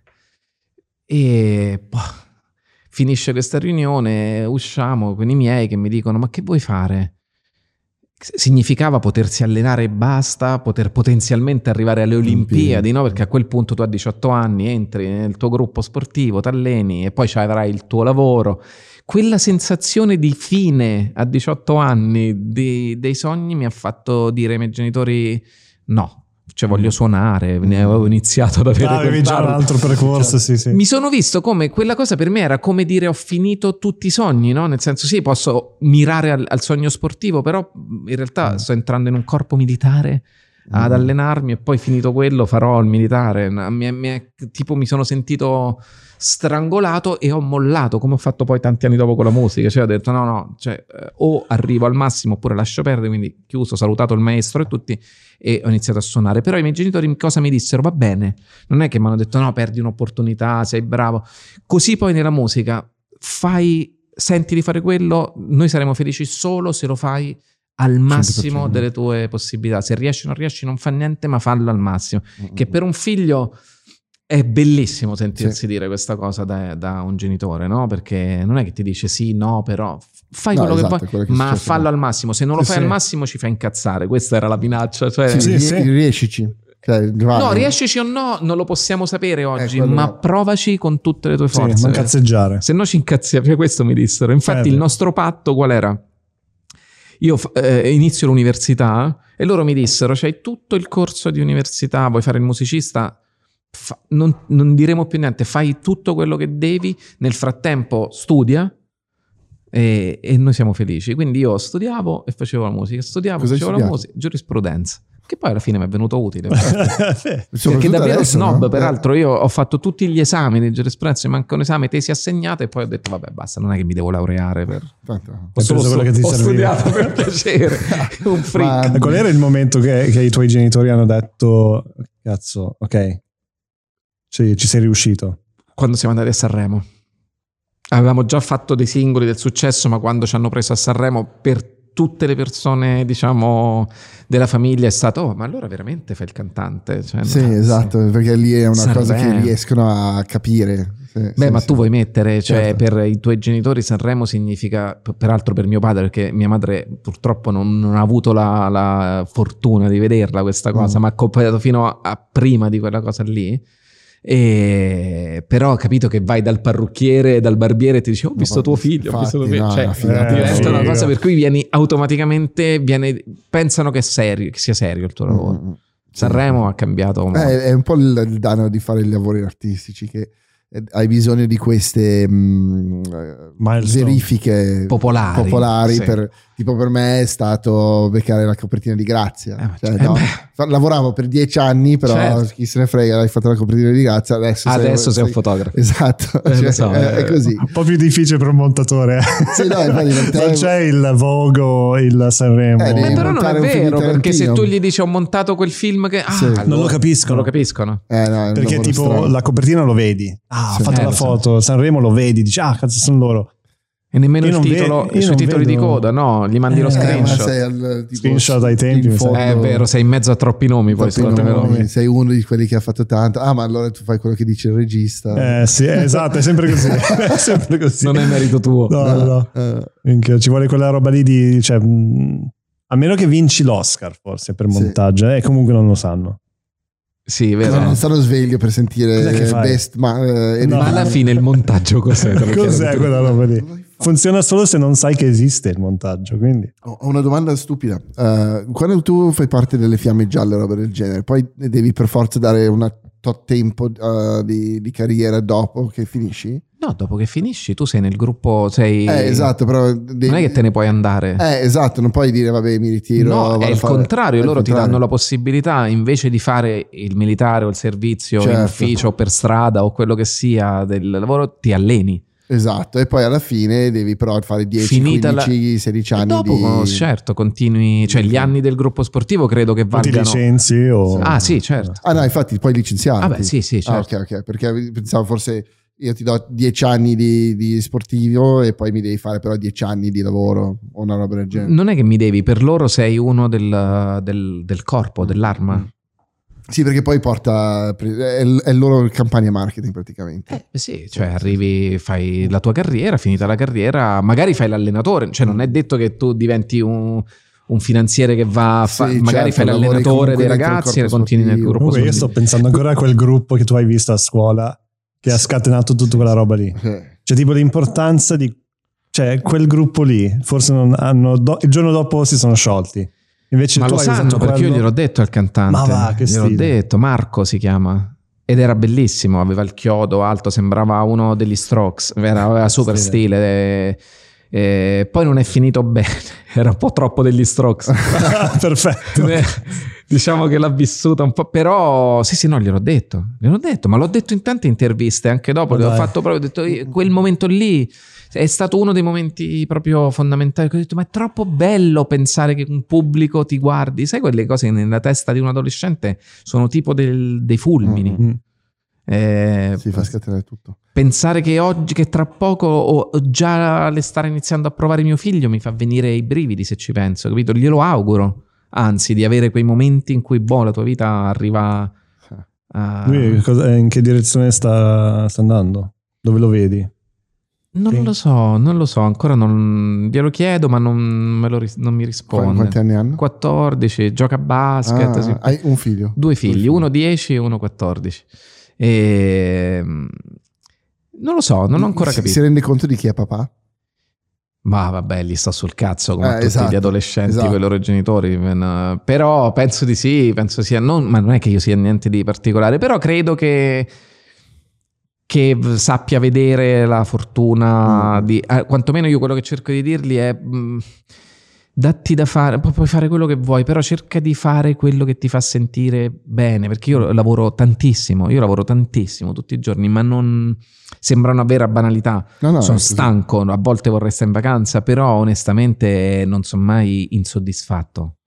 Perché comunque faccio quello che se Mm. una mattina voglio stare due ore in più a casa, sto a casa, se paradossalmente no, Eh, posso fare più o meno come voglio, con le responsabilità eh, che sono tante, però è il lavoro che voglio fare io, capito? Quindi quello che, per cui, in cui cerco di spingerlo è prova a realizzarti, capito? Non, non ti fermare al primo, vedi le fiamme oro, no? Sì, sì, Magari sarebbero state belle, però era la, pr- la prima stazione, non mi sono voluto fermare, capito? Perché non era, sentivo che non era, pur essendo un ragazzino, comunque in fondo non, se- non mi sentivo, non sentivo che era quello l'arrivo. Eh, ormai ave- avevi visualizzato Avevo visualizzato Bonovox, cose. capito? Ciao. Cioè, Ciao. che stile. Che stile, eh? ti è piaciuta quella cosa di. Bonovox? Lo so, sembra un cretino, ma ti giuro, non, No, non ti ho detto è- una bugia. È così, eh, cioè quando tu ti riesci a immedesimare in qualcuno e dici vabbè no ma è raggiungibile, lo fai. No, perché è, Cioè, proprio, non è che lo fai, ma, ma ci, ci- Lo fai, lo fai. ci lo fai. metti a farlo. è, è proprio quello che a me man- mi è sempre mancato. Cioè, tipo, io non ho mai avuto una direzione, cioè, tipo. Voglio fare quella. Cioè, tipo, cazzo, posso arrivare lì. Quindi, anche, anche per, per dire a scuola, io non avevo il gruppo. Non mi è capitato il gruppo che diceva, e che ho visto e, e potevo dire, cazzo, voglio fare quello, no? Quindi, era, cioè, la mia è stata proprio tutta una, una specie di. Boh, Ma, cioè, perché- perché- ma- ma ovviamente tu funzioni meglio così. Eh, ma sì, cioè, no, però, però se avevo tipo um, l'input, cioè io ero sempre in fissa con i- cioè, tipo fare video, Mm, mm. cioè il mondo video, però non sapevo, se sapevo che esisteva il eh, ruolo del regista in un modo un po' più tipo... Avresti fatto il che potrei regista. quasi toccare, forse avrei fatto il regista. Se, se imparavi a leggere da, da giovane invece Non lo serve. stesso libro tutte le volte forse avresti saputo che c'era un lavoro. Lo skate, lo skate mi ha fottuto la stessa volta, allo stesso tempo mi ha, mi ha salvato. Eh, forse è quello. Però vedi Io che scrivo, com- non leggo. Eh, no. Questa è una roba assurda. Lui scrive e scrive anche bene. E non Non legge. legge niente. Perché E- non devi leggere per saper scrivere. No. Cioè, devi saper questo solo raccontare vero, storie. È vero, è vero, però è molto strano che una persona che non legge riesca a scrivere bene. È ve- è dis- tendenzialmente per- perché quando tu è come ascoltare la musica, tu ascolti la musica e poi la riproponi in altre chiavi Sì, sì, lo, tue cose. fai Allora, le se tu- cover e poi fai... Esatto, sì. allora se tu leggi tanto, vedi tanti stili di, di- di scrittura, riesci a farlo giù. La cosa buffa è che tu riesci a trasformare la, la tua immagine visuale, visiva, Mm. in, eh, in parole. Ok? Ed è super, super strana questa roba qui. E vai.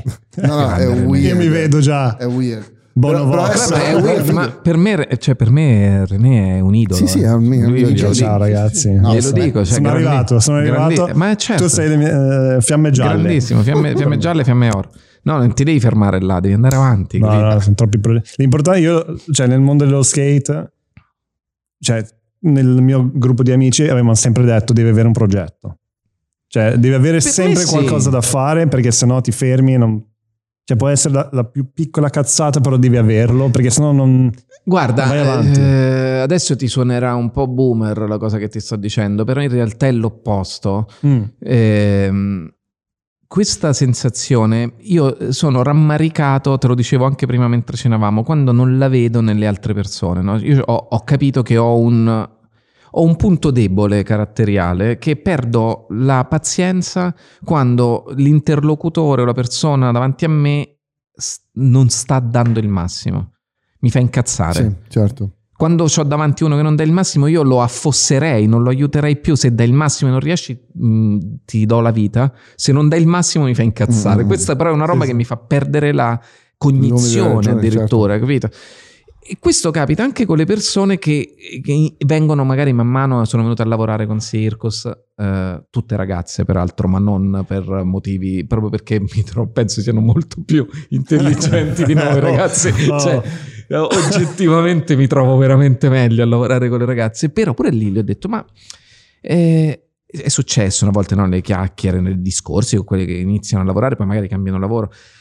E io gli dico sempre, ma mirate a diventare più bravi di me, non- cioè fidatemi, non sono il vostro capo, cioè Mm. qua non è una società organizzata come quella, non c'è cartellino, devi, cioè lavoriamo insieme per raggiungere un obiettivo. Sii ambiziosa e non tutti lo sono.